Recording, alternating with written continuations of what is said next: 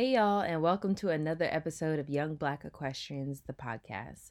Today, we talk to someone I was so excited to come across because she is me in a few years, hopefully. Dr. Lynn Kreiner, DVM. Dr. Lynn Kreiner has a hunter jumper background and she currently owns Texas Equine and Pet Veterinary Practice. Dr. Kreiner talks to us about her path to becoming a veterinarian, her different experiences while owning a practice and working for someone else, and how she takes care of herself as a veterinarian. Her hunter jumper background has led her to have a better understanding of horse athletics and chiropractic care and things like that. So I'm super excited to talk to her today. Let us know what you think. Leave us a comment, rate, review, all those good things, and enjoy this episode. You are listening to Young Black Equestrians, the podcast, with your hosts, Aubriana Johnson and Caitlin Gooch.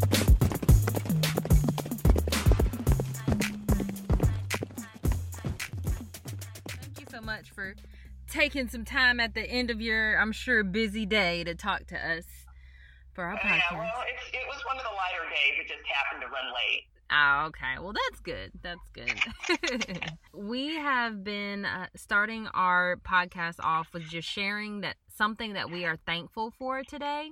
So, okay. Lynn, if you want to tell us something that you are thankful for today.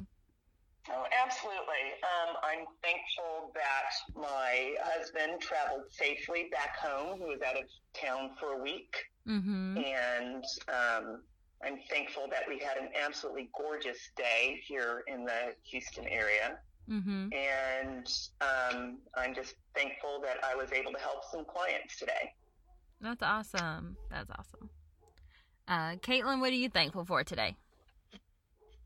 Today has been an awesome day, and I'm thankful that my uncle, um, he celebrates his six, 65th birthday today. So I'm happy that he gets to celebrate another birthday. And our family that could come has came out, and we're celebrating his birthday right now. awesome. Let me see. That's great.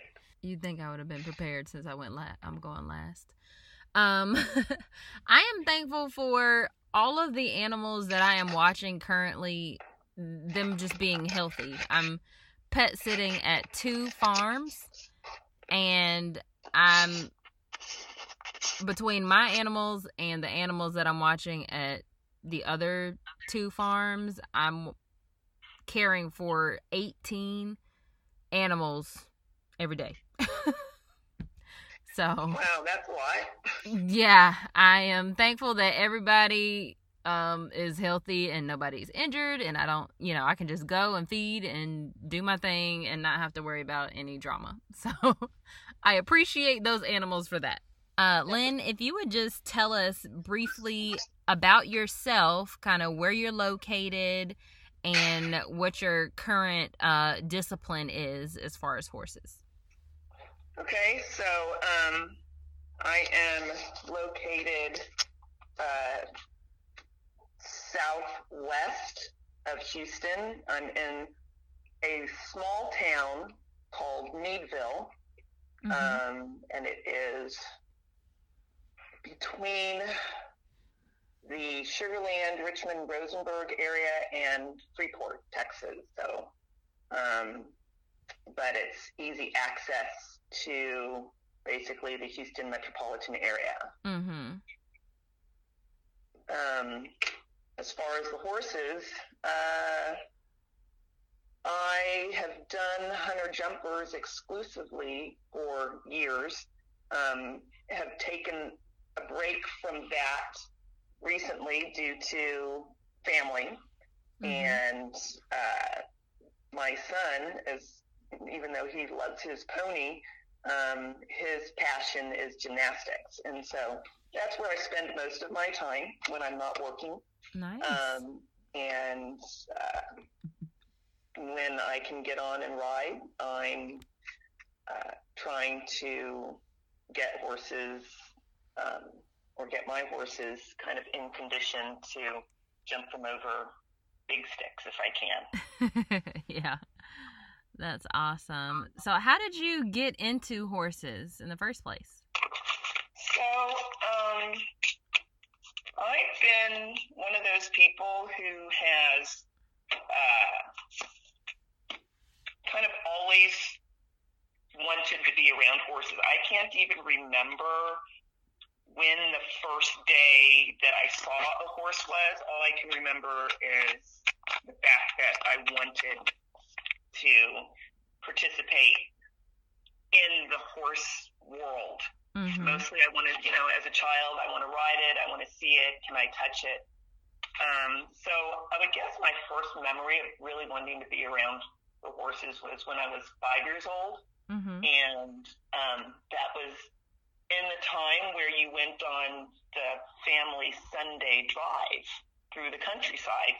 Mm-hmm. And at that time, um, we lived in California in the Oakland, San Francisco Bay Area. So we would go on our Sunday drives and we would drive through the Oakland Hills and up north. I'm not really sure exactly where we were. I was in the back seat. And we would see these hills covered with grass, and you'd see anywhere from five to 25 horses. Yeah. And I remember sitting in the back seat saying, Oh, look, horses. I want to ride. When can I ride a horse? Can I have a horse? Mm-hmm. So that is um, probably my earliest recollection is the Sunday drives and seeing the horses as we traveled through various parts of Northern California. That's pretty cool. I wonder when I was growing up, um, we used to do that too, like just drive around on Sundays. My dad had a Jeep Wrangler and he would take the top off and we would just drive around. I wonder if people do that anymore. well, I don't know. With the price of fuel, they may not. Right. I was just thinking that gas is a little bit too high for all that now. Yeah. Back, back when we did that, gas was like 23 cents a gallon. What? Yeah. It was it was a ways ago. It was before the first um, gas crisis, mm-hmm. the shortage. It was before the shortage in 1972, 73. wow. Wow. Yeah, we would drive around, and he had a big gas guzzler, and the family would pile in, and we just drive. That would be yeah. like the Sunday thing. Yeah, that's awesome. That's awesome. So, what led you into the career that you are in now? Um, wanting to do something in the horse business. Mm-hmm. Um, you know, because growing up, you know, I rode, wanted to ride, went from Western to dressage to hunter jumper, mm-hmm. and um, I always wanted to do something that had to do with the horse business. Um, and I would tell my parents, I want to be a jockey. Mm-hmm. Well, when I got my, my mother would laugh and she says, No, you don't want to be a jockey. Mm-hmm. Um, and when I was 12, I was five foot six and 126 pounds. So I think being a jockey was out. yeah. Um, but I, you know, I loved watching watching the races, mm-hmm. and uh, was fortunate to be able to to you know watch the Triple Crown when Secretariat won, and nice. um, that was you know it was pretty amazing. Mm-hmm. Um, you show that so casually. I know, like like that's not a big deal.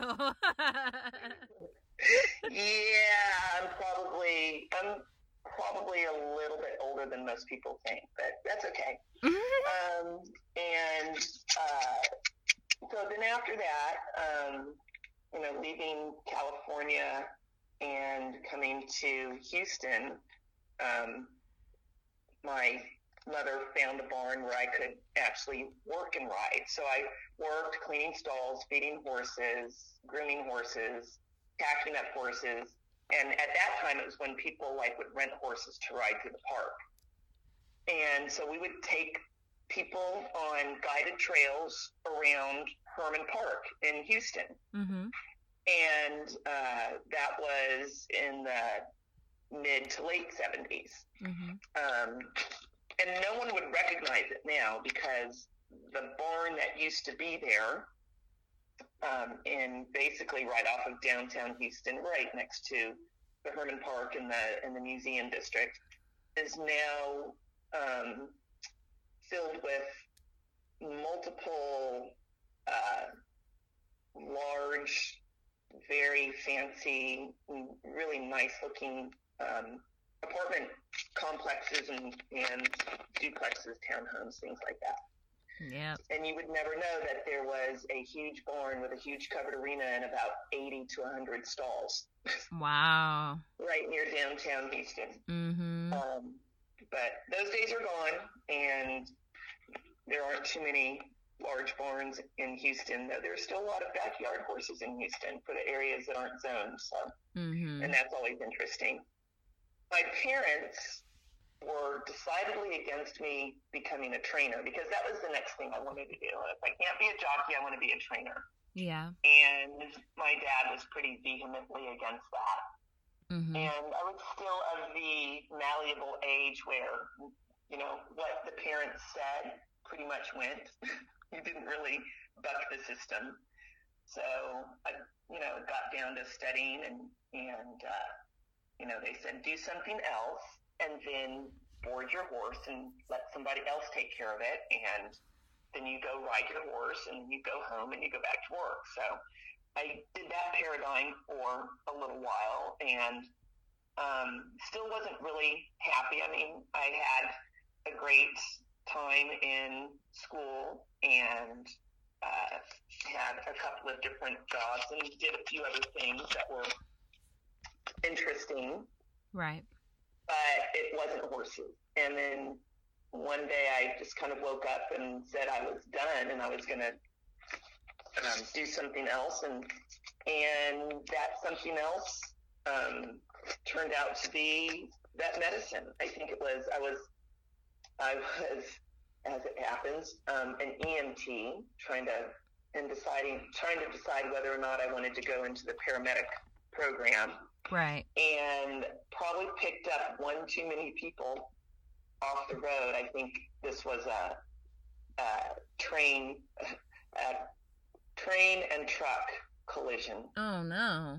Yeah, and it was it was a slow moving train and a and a truck with a slightly inebriated driver and I think that was the day I said, I'm done. I'm not interested in human medicine. I'm going to go to vet school. And, and that was about two o'clock in the morning. it happens like that sometimes. It happens like that, yeah. And so then I spent the next couple of years um, uh, getting the courses that I needed um, to add to the degree that I'd already had in communications to uh, get the prerequisites to go to vet school. Mm-hmm. And um, it it took it took just um, keeping track of everything, going up to the school at Texas A&M and seeing what the requirements were, and coming home and sitting down and writing everything out and making my plan.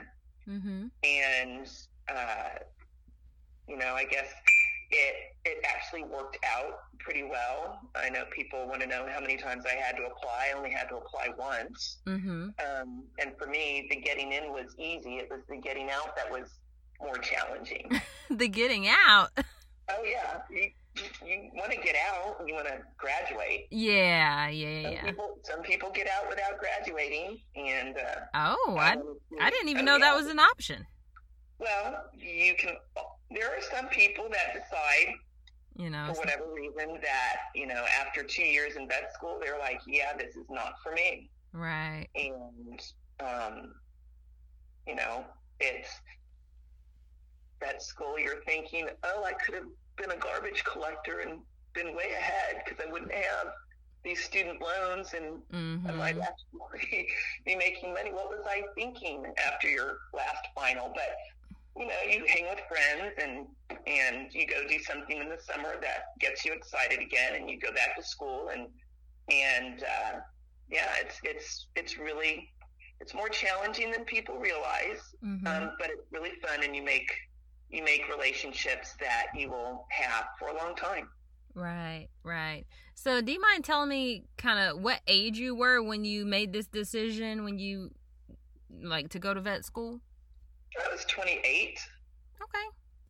Yeah, I got hope. don't- You, do- you do not you do not have to do high school undergrad vet school. Mm-hmm. and and I think that um, being an older student Mhm. is beneficial for when you get out of that school because you have a different take on on uh, life and opportunities and um, you know general experiences that I think um, people that don't have uh, work life experience prior to that medicine um, end up being a little bit surprised Right, at some of the things that they have to actually deal with. right, Um, right. because as, as much as as much as um, that medicine is about the animal, it's also about the people. Mhm. And even if you think you're not a good people person, you eventually have to become a good people person Yep. because no dog, cat, horse, cow, pig, goat, or sheep will walk into a vet clinic and say, "I'm sick, fix me." Mm, yeah, and they also they also won't pay their bill. exactly, exactly. so you and you have to be able to talk to people and relate to their issues and Right. and help them out, and still give time to yourself to have a good work life balance so that you don't burn yourself out. Right, right. Um, all of my mentors, um, kind of on my pre vet track, have gone into vet school later. So, you know, people are like, oh, you know, are you going to apply? Are you going to apply? You know, I kind of got a different perspective from them. Like, you know, I want to work for it first. I want to kind of save some money. There's a lot of things, like, I got things to do. And I know once I come out of vet school or my friends that have come out of vet school, they have to kind of hit the ground running because, you know, they got the debt and they've got expectations, you know, of them that they're just trying to, you know, hustle and, and, and keep it moving. So Right. I'm like, right. vet, And- vet school's never going anywhere. It's not going anywhere. And actually, um, I believe in my class we had uh, half a dozen people with master's degrees, mm-hmm. and I think we had one person with a PhD. Mm-hmm. And I was like in the middle of, I was in the middle of my class in age, Mhm. and there were multiples of people that were much older than I was yeah. and a lot of people that were very young. I think my class had one of the youngest people in school. He got in at 19, which is amazing. He was Wow. exceedingly smart. Mm-hmm. Um, and then we had, uh, I think, someone who was like a grandma. Um, wow. and she, I think she started vet school at, I don't know if it was 48 or 52, something like that. Wow. Um, but yeah, so you, age is just like in animals. Age isn't a disease, and it's mm-hmm. the same with people. You can you can go to vet school as an older student. It can be a second or a third career. Right, right. That is the truth. So, since like you have two kind of factors of your life that I am crazy interested in, do you or what are some challenges that you have faced as a minority in either of those industries? You know, as a veterinarian or in the horse industry? So, in the horse industry, I don't. I think. Um, I don't know if it was an obvious challenge to me because I'm. I tend to. I tend to like turn things off. You know, if if it doesn't fit into my narrow paradigm, it kind of is out there on the periphery, and I don't see it or hear it. And I know it's there, Mm-hmm. but um, uh, it never, that aspect of, of it coming from outside, coming from other people, never bothered me. It was, um, for me, I just had so many people in my life because of the time period where I grew up that were always trying to protect me from, I guess, being hurt or getting my feelings hurt or, or you know, whatever society was putting out back in the 70s and the 80s when I was um, really getting, really trying to ride a lot. Um, Mm-hmm.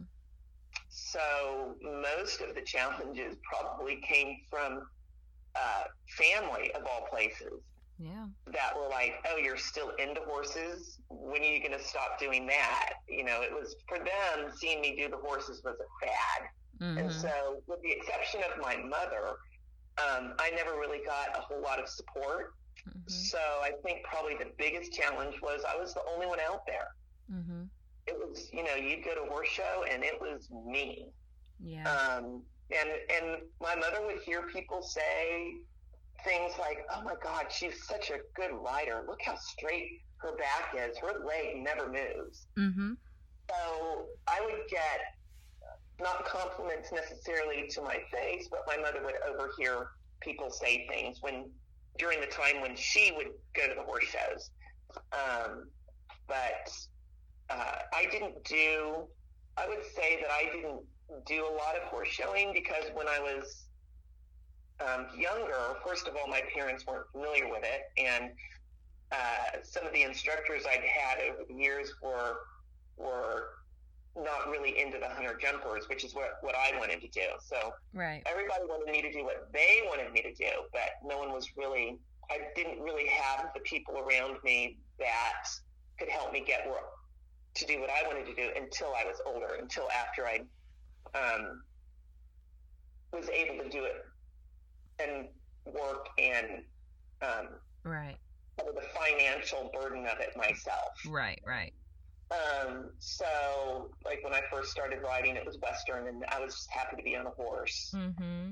But and and I saw someone on a horse. I, I don't even remember what color it was. I think a red. I don't even know if it was an Appaloosa or a quarter horse, or, but I have no idea because I was like six or seven. Mm-hmm. And he was a English saddle, and he was doing something really interesting. He was like crawling all over this horse and trying to go from the horse's back and go around the horse's neck and get back on its back like an acrobat. And I'm like, I was watching him, and then he would ride the horse. And I told the riding instructor, "Can I ride like that?" And she just looked at me and said, "No."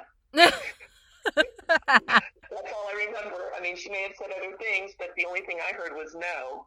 And then I got to get on this big giant horse called Snowball that was really fuzzy and and uh, in a western saddle and walk and jog and lope around the arena, which mm-hmm. we did on Saturdays. And then um, other adventures that I had were, you know, summer camp and and uh, boarding school. That's a whole nother story Oh um, wow.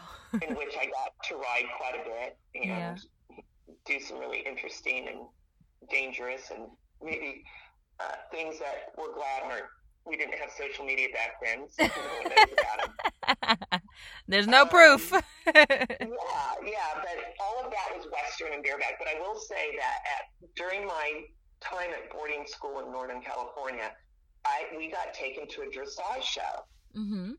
And that was my first experience seeing dressage, and it was amazingly interesting um, for me at that time. And so we all came back from the show, and we spent the next two or three months doing flying lead changes around the property between classes, which was, which was fun. mm-hmm. Um, and uh, so then at the end of that year, we came back home, um, in, instead of going back to riding the Western horses, um, we found uh, a woman who was teaching, um, uh, that was leasing her horse. And so we went over to her property and she had a big old Western quarter horse and uh, more petite. I have no idea what it was.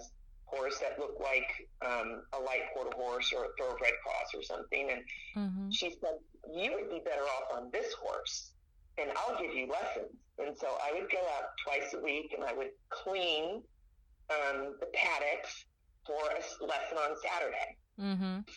And I thought I knew how to ride because I was 10 years old and I've been riding horses. And I went to summer camp and I went to boarding school and we were on all these horses. And, and so I thought I knew how to ride. mm-hmm. And being a German duchess who had moved to Northern California from um, whatever situation uh, her family was in, um, she decided that I was going to learn how to ride dressage, but that I needed to learn balance. And so she took my stirrups away and she took my reins away, and I had lunge lessons for like a year, and I got really good at sitting the trot and posting the trot and picking up a canter on a horse that was reluctant to listen to anything that my leg said. Mm-hmm. Yeah. And, and so I learned how to ride and and I might not be able to I may not have been the best rider but and compared to other people my age that might have been, you know, showing, but I could sit pretty much any horse after that. That was Yeah, I bet. No stirrups. Yeah. Posting a trot for an hour with your arms out to the side like an airplane mm-hmm. on one Mm-hmm. Yeah. Yeah. so, um, and so we moved to Texas. Um, I did that for two years. We moved to Texas, and I didn't think there was going to be any place to ride because Texas didn't have anything but Western horses and cowboys. Mm-hmm. And yeah, well, that's not quite true. And uh, we found, my mother found a place, and I stayed there for um, a few years cleaning stalls and, of course, doing everything I had said earlier, grooming horses, Yeah. And- In exchange for lessons. exchange for like a lesson or two. And, and then uh, uh, I got my first horse on Christmas when I, um, I when I was 12 or 13. Oh, nice. remember. But that was my first horse, and it was a little sorrel quarter horse, and uh, learned a lot. And then started looking at another uh, hunter jumper barn that wasn't too far from where we lived, and rode there for about a year before they ended up selling and moving to San Antonio. Oh my goodness. so um, after that, my writing career pretty much ended until college. Um, and I rode for, I guess, one semester in college. I was trying to ride and um, had the misfortune of slipping on ice in Washington, D.C. and breaking my leg. Oh no. Oh no, all these adventures, everything kind of keeping me from doing what I want to do. Yeah. Um, and so I ended up being able to ride the next semester after that, and um, you know that was that was uh, that was interesting um, because they were using terminology that I had never heard before. Not that it wasn't correct; it's just I hadn't heard it before because of all the other people that I'd ridden with over the years Mm-hmm. and um, so I rode there for a little bit and uh, during school, and then I think I think um, the, the second year in DC, I was just done with the cold. Yeah. Yeah. done with the cold, and decided Texas was probably an okay place to be, and zoomed back where the temperatures were a little bit warmer Yes. More manageable. Yeah, and then um, started looking for places in the in the area where I could ride, and um, so that uh, that happened in what year was that? I think that was 83, 82 or 83 Mm-hmm. got with the barn and, and did well. Um, but I guess one of the things that started happening was was you would get other kids in that were that whose parents had more money and and so they would get more attention. They would be able to go out horse hunting and and get uh, more expensive horses than you Right. could afford. And Right. um, I ended up having a really nice horse. He did really well on the local circuit. Probably did one or two A circuit shows with him, but um, ended up selling him, getting another horse, and then that one, um, that one had a medical problem, and I showed up to the barn one day, and he unfortunately had um, died.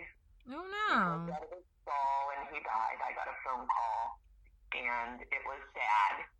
Um, and that was probably like the first time I thought about vet medicine mm-hmm. was when that had happened because I wanted to know what happened and I wanted to make sure that something like that didn't happen to anyone else. I was still in that that naive. I can save them all. Right. I can help everyone, and uh, you know, and I try to help everyone that I can but Yeah. unfortunately we can't save them all. Um, but after that, uh, ended up getting another horse who was amazing. He was my buddy, and I actually took him to vet school with me, Oh nice. was good because you need something to keep you sane. Yeah. And Yes. he was an amazing horse, and he lived to the age of 32. Oh my goodness. Mm-hmm. I got him as an eight year old and he lived till 32 and he was he was just my best friend. So, but he helped me through that school because whenever you had a hard day, you could go out to the barn and he was like, okay, let's go for a trail ride. And we would go. that's precious. Yeah, yeah. So I think I think everybody needs a little something to help them get through, whether it's you know, get through vet school, get through med school, get through nursing school, get through engineering, whatever. Right. You you need something fun to help you get through, and for me, it was the horses. Yeah. Mhm. Yeah. I feel you on that one. I have a 25 year old and he's a jerk. But he was well, he's 25. I know. He's he was my childhood horse and he has heaves, so he doesn't do anything. But he's just like I just go to feed him and he's he's gotten to the point where he can swat his tail like with such precision that it hits me in the face and I'm not even like that close to him. And I'm like, "Really? it's cold. There are no flies. Why did you just hit me?" Because I have 363 degree vision, and I knew exactly where you were, and I was giving you my opinion. right. He's such a turd, but I mean, uh, we've been on many a trail and he's gotten me out of many a sticky situation. So he just gets to live and eat hay and, you know, until oh yeah. until he doesn't want to Yeah. anymore. we all have those. I, I, I now have way too many horses, but that's okay. I Yeah. enjoy them. How many do you have? I have six. Okay, well, yeah, that's a lot. That's a lot. It, it's a few. Can't. I don't have time to ride six. Actually, um, one of them, as I said earlier, was my son's. Is my son's pony. right. Um, and uh, one of them was supposed to be my amateur owner jumper, and yeah, life life happens, and Mm-hmm. basically a big pasture pet. And occasionally, I get him going. We I I brought in a couple of I brought in a clinician uh, a few times um, to the area and had really good clinics when and I thought I was going to get going. I kept giving myself a reason to get back on and work and ride and and brought in the clinician and had really good rides and and then after the last time we did the clinic, it was like I'll, I look up and it's a year and a half later, and I've done nothing with him. that it happens. Life just blinks Life- before your eyes. Life happens. You have to work. You have to go to gymnastics meets. You have to, um, you know, take care of the other horses. Mm-hmm. Yeah, yeah. are you the veterinarian for one of the like production like the horse production thing? I can't even remember what it's called. Um Oh, um, are you talking about like they did the um, jousting. the joust horses? Yeah. so Yeah. The Texas Renaissance Festival Yeah. is the biggest Renaissance festival in the country, mm-hmm. and it is currently going on right now. Oh wow. Um, and I did their vet work um, from about 2005 up until two years ago. mm-hmm. And the only reason I'm not doing it was because I um, started doing something else that really started taking up a lot of my time and Mhm. didn't allow me to uh, spend the amount of time that I would spend up there. I'd be up there every weekend in October and November, and I love the joust horses. They're just amazing Yeah. amazing horses. Usually, they're not really bred for the joust. It's usually horses that are um, acquired from people or situations that um, they uh, um, the, the owners don't want them anymore, and um, Yeah. for whatever reason, or they have some issue that the owners weren't willing to address. And so a lot of the joust horses for this particular company, which is the original joust company in the country, the Hanlon, the Hanlon Lee's Action Theater, Mhm. um, is the original joust joust company, um, and all other joust companies um, hail from them Right. and and uh, they I did their the vet work for those horses for years and and would um, spent a lot of time up there in October and November every year and it's going on right now and they're having a great joust. Um, That's super cool. So do you do you have like a primary focus as far as what you practice in?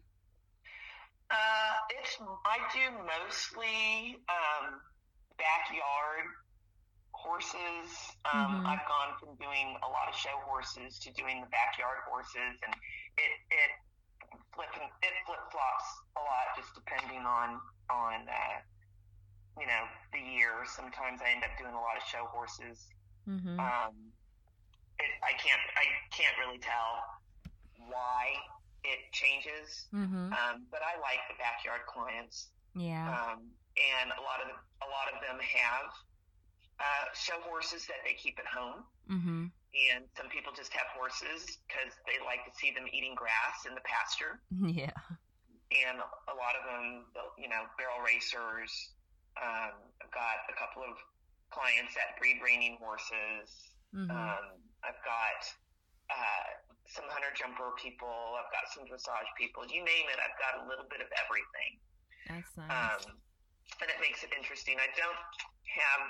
I used to have some off-track race horses, but um, don't really have that much anymore since most of the race horses go to Louisiana. mhm. And and let's see, yeah, that's that's about it. Um, So do you own your practice? I do. I am ambulatory. I worked for a year for someone else, and um, it, he did a lot of everything. So I learned I learned a lot of cow medicine Mhm. and goat medicine that I don't use, and I'm okay. I'm I'm okay with that most of the time. Um, and um, I've done a lot of small animal um, medicine mhm. and which which is kind of a backup for me. I did I did have to have knee surgery once multiples of years ago, and um, the horses didn't like the crutches.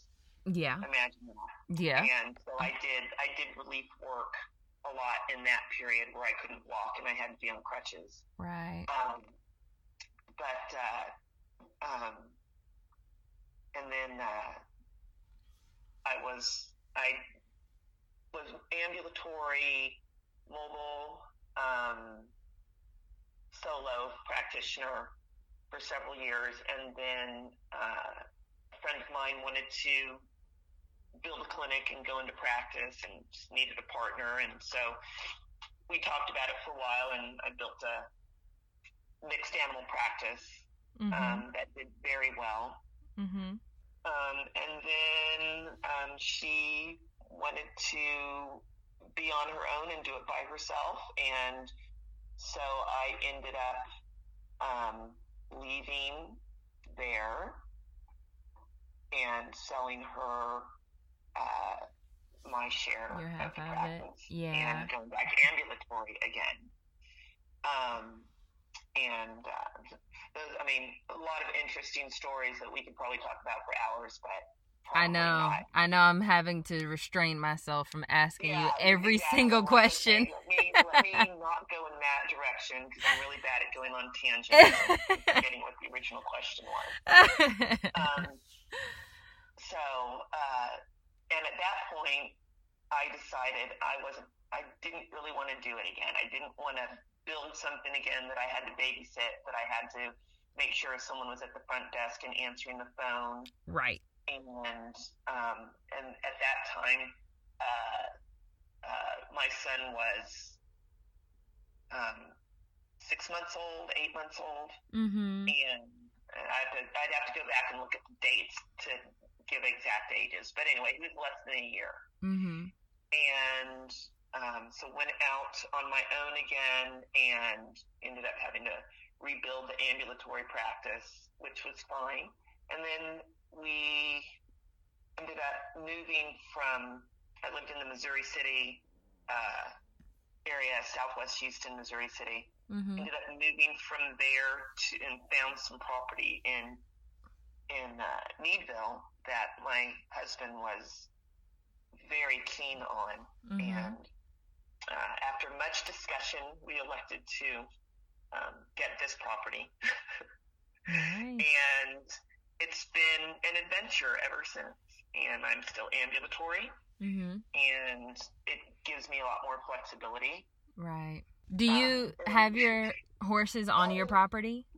Yeah, so they're they're out the kitchen. You can look out the kitchen window and see them, Yeah, that's nice. Um, which is great because they tell me when breakfast is late and they start yelling at me. yep.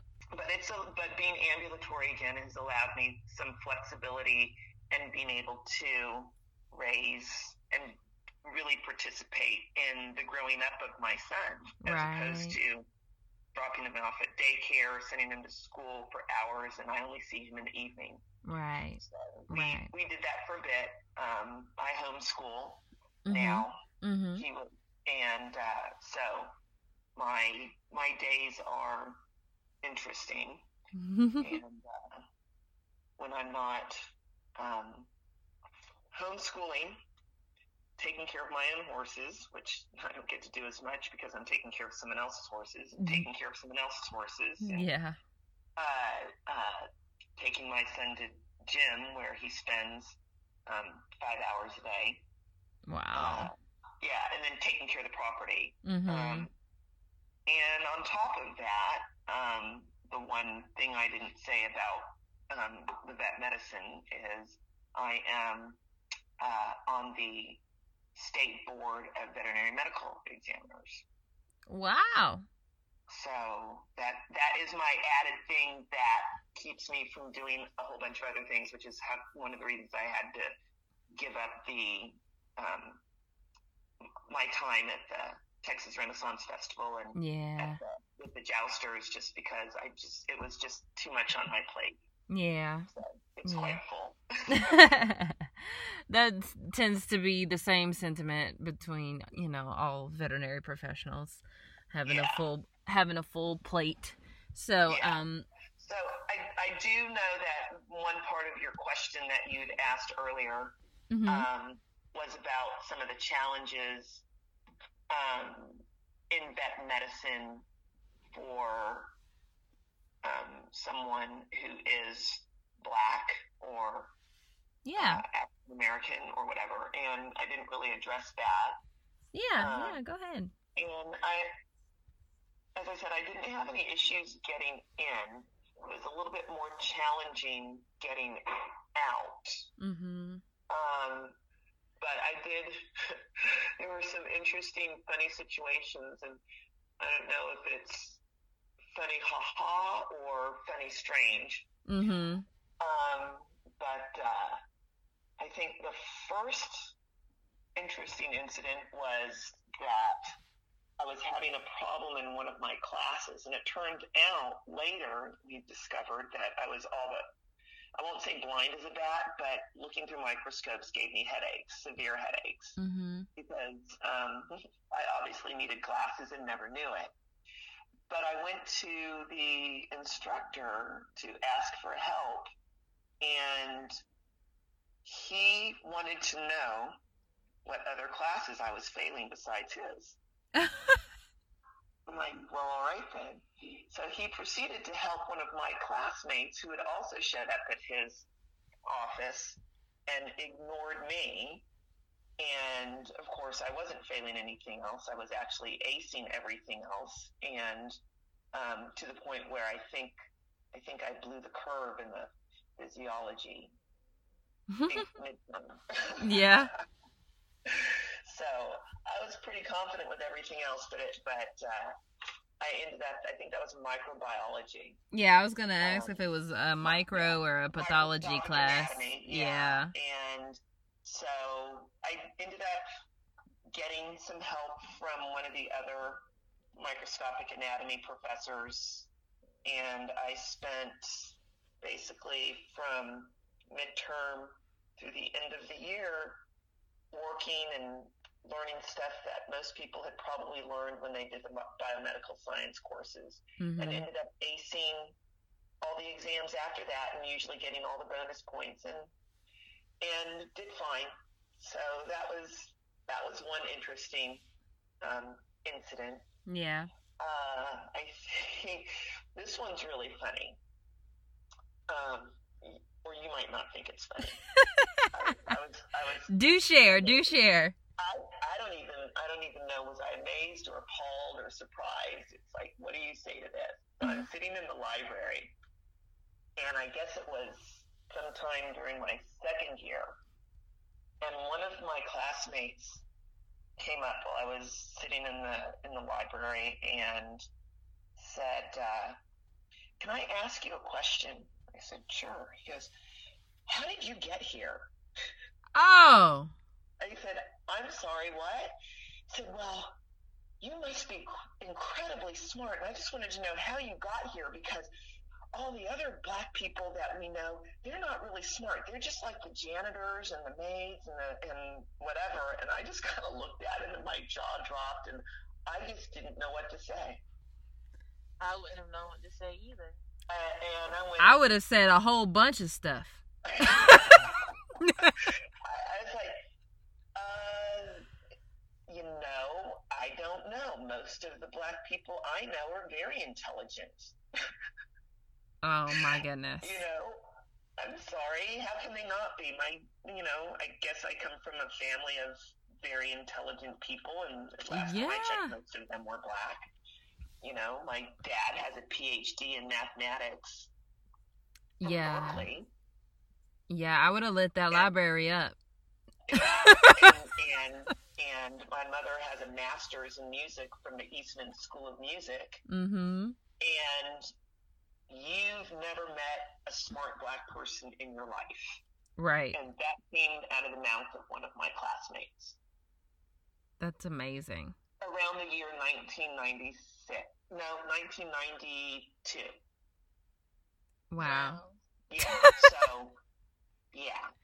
Um, That's ridiculous. and, and it was so shocking to me that at some point um, I mentioned that to a couple of my classmates. I'm like, can you believe that this particular person in our class said this to me?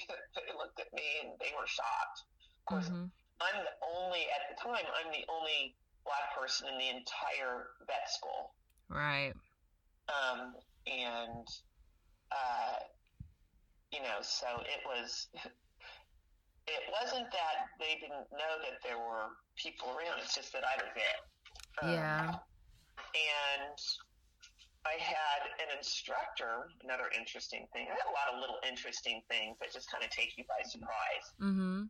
And, they and what do you say? You know, you, you're not going to say anything ugly Yeah. when you're surrounded by people. And I just I don't think fast enough to say ugly things. Mm-hmm. um, uh, one of the instructors, and I think this was also in microanatomy, or maybe it was embryo. Oh, I think it was embryology, so it's second year. And he wasn't being mean. It was just like it's it's that lack of familiarity because I've never been around people that don't look like me. I really don't know how to speak to them right. kind of thing. And so this instructor was talking about the number of vertebrae in the spine of mammals. And so he was saying how many people humans have versus how many cats and dogs have versus how many horses have. And then he looked at me out of the blue, and we're all sitting around, kind of leaning in, listening to him. And all of a sudden, he kind of takes both hands and he, you know, when you're trying to make a point and your hands come down, you know, Mhm. like you're throwing throwing your hands at someone trying to make a point. Yeah. So he leans in and says, "Except for black people, and they have an extra vertebra." Oh, I okay. was like, I was like, uh, and, and like he leans in towards me when he's saying this, and it, it makes me sit back, going, "Oh wow!" Like you just kind of jumped at me. What in I'm the like, world? What do you say to that when you're surrounded by your other hundred and thirteen classmates? Wow. I yeah. I just So, and there, there's, you know, I probably have another half dozen just like that. mm-hmm. Just little microaggressions, I think they term it now. Just yeah, and and I don't. And a couple of them may have been just outright ugly, and some of them are just like we've never been around black people and we don't know how to talk to them. Like, you know, we're just people. Talk to us like you talk to everyone else. right. You know, and and um, and were there a couple of ugly incidents? Yeah, but I'm. I get my blinders on. It irritates me for a minute, and then Mhm. I go on because I can't worry about them. I have to worry about where I'm going, and they're not going to do any. They're not going to do anything in class. They're not going to teach anything wrong to keep you from graduating. Right. So, just you know, put your head down, keep going, smile, mm-hmm. try Yeah. not to be grumpy, Yeah. and get on with your life. Yeah. So I would say that in in the writing, my parents were protecting me Mhm. from what they grew up with Mhm. because my parents were my parents are that age that they grew up seeing all of it. You know, all of the Right. all of the stuff from the 40s and the 50s and the Yeah. 60s. Civil rights era. Yeah. Mhm. um, and they wanted to protect me from it. So they wanted, they didn't want me to be in the business Mhm. um, because they weren't familiar with anyone that was in the business. Um, and certainly there, there weren't any black people in the horse industry the way I wanted to be in it that they ever saw or Right. knew of. Or Right. They weren't really familiar with the industry anyway. As far as that medicine, um, you know, those little incidences, they're, they're just blips. Yeah. And you, you know, I guess people might be more reactionary now, or maybe they're not because things have changed. Things have changed a lot, but the more they've changed, the more they've stayed the same, you know? Yeah. Yeah. Um, it's just, it's there, but it's different. Mhm. And I just can't worry about it. And as far as that medicine and how people have responded to me since I've been out, um, again, you still have those little incidences. Um, and, you know, a couple of the nasty things never got said to my face, but I would hear about it secondhand Yeah. and that's fine. But you just, un, unlike um, some of my colleagues, I have to be very good. Mhm. And just like in the workspace that a lot of people of color are familiar with. You can't just be good. You have to be better to be considered Yeah. as good Yeah. Yeah, you got to work twice as hard. It's the same in vet medicine. Mhm. um, from what I have recognized. Now, once people know you, it's not an issue. And I've been out long enough where I don't really have any of those issues. But early on, I had those issues. Yeah. Um, and if I have those issues now, I just ignore them Mhm. and hand them hand them the invoice and, and go on. you going to take this invoice. Yeah, well, they'll take they'll take that because they want you to come back in case they have another problem. yeah. Yeah. you know, at, at the end of the day, it's it's about the horses and or whatever particular animal I've been asked to work on. But Yeah. my preference, of course, is the horses. Yeah. Um, Yeah. overall, I've, I've you know helped a lot of people, I've, and they're the same people that are out there in all the other industries that you might work with. It's just vet medicine versus um, working. Well, I won't say working in retail. You have to deal with a lot more people there. Oh yeah. You come across the same The same type of people. types of people and Yeah. the same types of situation Right. situations. Right, right. Well, I guess my last question since, you know, mental health in veterinary medicine is or mental health period is a big topic right now kind of in the media um, but especially with veterinary medicine um, i know the job can be stressful. I mean i work at an animal hospital so I, I understand the stresses of the job.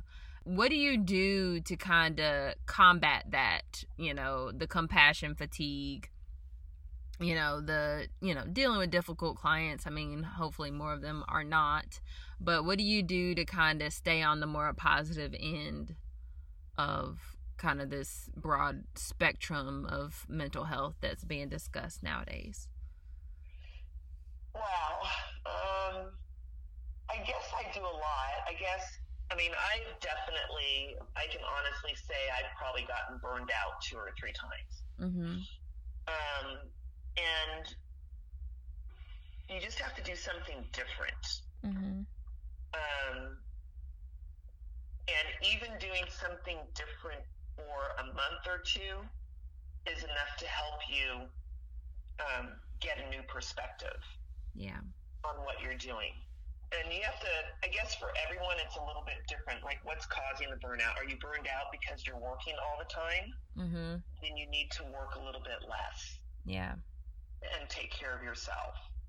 Are you burned out because people aren't paying you? Well, it's better to not do the work and not get paid than to do the work and not get paid. yeah So you might need to decide you're going to um, make the changes you need to do to relieve yourself of the people that are taking your time and your energy and not compensating you for that. yep Um, and, you know, being a solo practitioner, I can fire my clients. They can fire me anytime. And, you know, it happens all the time. mm-hmm Um, but as a practitioner, I can do the same thing. I don't have to work for someone. I am not required to agree to go and work for someone. And if I think someone is is difficult or is going to try to emotionally blackmail me, I can't work for them. yeah Um, the other thing is I, I've gotten to where I shoot straight from the hip. Um, I think I'm very realistic and mm-hmm. I am, I try to be compassionate, but also be very honest Mm-hmm. with people. I tell them what their options are and let them make that decision and don't try to get involved in their decision making outside of giving them, you know, this is just how the it could information work out for the best. This is how it could go badly. This is what the cost is, and I don't know whether I can't tell you whether or not I would do that for my own animal, but this is what you know, this is the option that you have for your animal, and not take it personally. You, like I said earlier on, you can't save them all. Right. You can try. Right. Um, but you know, if your if your mental angst is coming from the feeling that you're not saving enough animals, you know, you have to you, you're gonna have to let that God complex go Right. because um, some of them are gonna you're not gonna save all of them no matter how much money you throw at them Mm-hmm. and some of them will live despite whatever despite everything you do they're going to live Yep. um, so you have to let that go if as far as compassion fatigue um, you know I, I don't that's really a hard one that that is definitely a personal how do i how do i manage and for me i'm so busy it's it's i do have some cases that can get sad but i'm busy enough in my life that um, that medicine isn't my whole life it's just it's something i do and when i do it i'm very passionate about it Yeah. but it doesn't define me it doesn't define who i am Right. Right. I'm, I'm a mom. I'm a Mhm. business owner. Mm-hmm. I feel like I'm an equestrian, except I haven't been riding recently. That's okay. Is getting the round pen and they work, That's know. okay. but um, and I work out a lot. Um, Mhm. We've got this great group in in Texas and, and in the Houston area called Camp Gladiator. And, Oh yeah. uh, Yeah.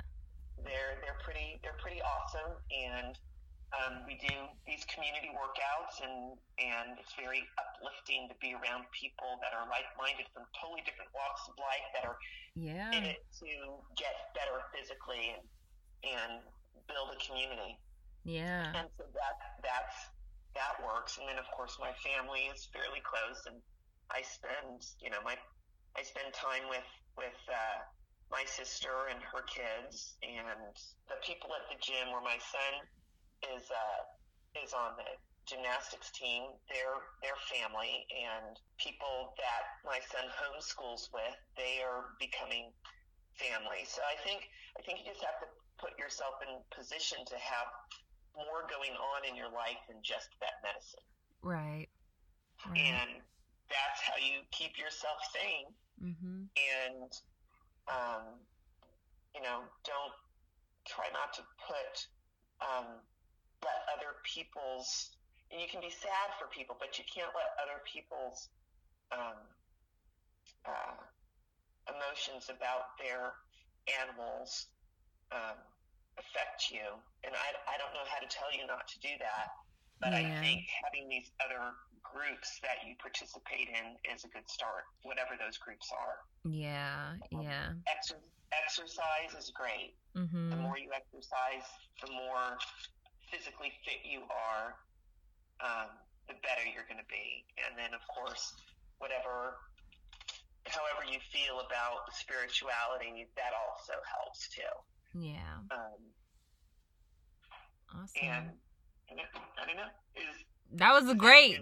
that was a great response. that that's kind of how it goes for me, and that doesn't mean I won't get burned out. I tired of things and want to go do something else for a while, especially when it's really hot or really cold. yeah. Um, but I have enough variety that helps, and and uh, occasionally I'll go. I've got a client with some interesting animals, and I'll go do something really interesting, like play with the camel or the llama or something, something that's not a horse, and and then I'm like, oh, that was fun. Let me go back to the horse. My comfort zone is the horse. yes, yes. That's what I was doing too, working in small animal. I would go um with a mobile small camelid practice on the weekends and I'm like, you know, I hate cats and dogs right now, but this llama and then this goat, you know, I'm like, okay, I just had to catch a goat flying through the air. Let me just deal with cats and dogs. it's all about balance. Yeah, It's all so, about balance. uh, Yeah. Yeah, every, and I've got uh, a couple of friends that they're always like, "I'm going out of town. Can you can you come work in my practice for me?" And mm-hmm. really, okay, I, I can do it, but I can't do it two days in a row because then I'd be really unhappy. Yeah. yeah. I like being out. I love being outside, except for when Mhm. it's really really cold. Mhm. Then you'll hear me complain. But um, I uh, really enjoy the outdoor life and the outdoor activity and being with the horses Yeah. um, outside as opposed to the dogs and cats inside. Yeah, yeah, yeah. Well, awesome. Well, thank you so much for sharing everything that you have talked about today. I'm really happy that we got a chance to talk to you tonight. Thank you. Thank you for listening to Young Black Equestrians, the podcast. Be sure to follow us on Facebook and Instagram for updates. Listen, rate, and review us on Apple Podcasts, Google Podcasts, and Spotify. See you next time.